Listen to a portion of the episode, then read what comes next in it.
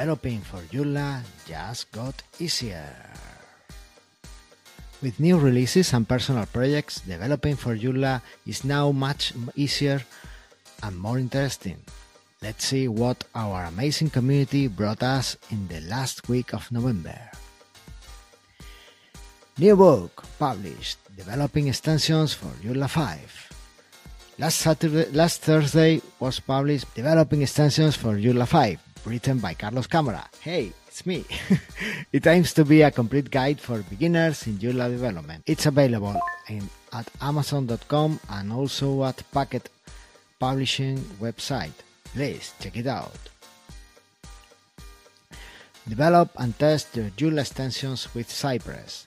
Michael Ortigueira has published a GitHub repository for testing and developing Joomla extensions. This solution is based on Cypress and has been inspired by the official Joomla project tests. New security updates Joomla 3.10.14 ELTS and 441 and 501. Patching vulnerability, a vulnerability in the language helper file the Joomla project has released versions 441 and 501, which fixes which fix the problem in Joomla 4 and Joomla 5 releases. This vulnerability also affects Joomla 3, and Joomla has released version 3.10.14 ELTS for those with extended support contracts with them. If you do not have the extended support contract, you can install the patch that fixes the vulnerability in Joomla 3 published by TL Web Design on his Eh, GitHub page. Joomlaverse in the last week of November 2023.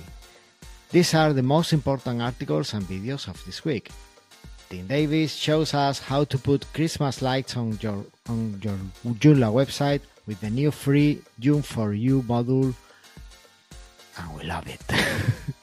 Alexius shows us on video how to upgrade a Joomla 4 site to Joomla 5.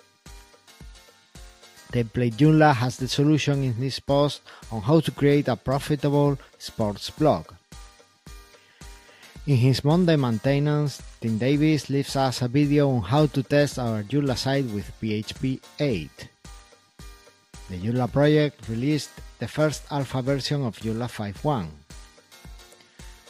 Sergey Tolkachev wrote a comprehensive article on how to create your own field types for Joomla forms. It's in Russian. Sergio Iglesias asked ChatGPT how to tell to tell us about his new Joomla site for a fishing club. It's in Spanish. Tim Davis interviews Olivier Buisard about his enhanced breaking news module for Joomla. Template Joomla presents the best templates for education websites. And that's all. This episode was written on Sunday. Take your device and go outside and take some pictures of your surroundings and share them with us.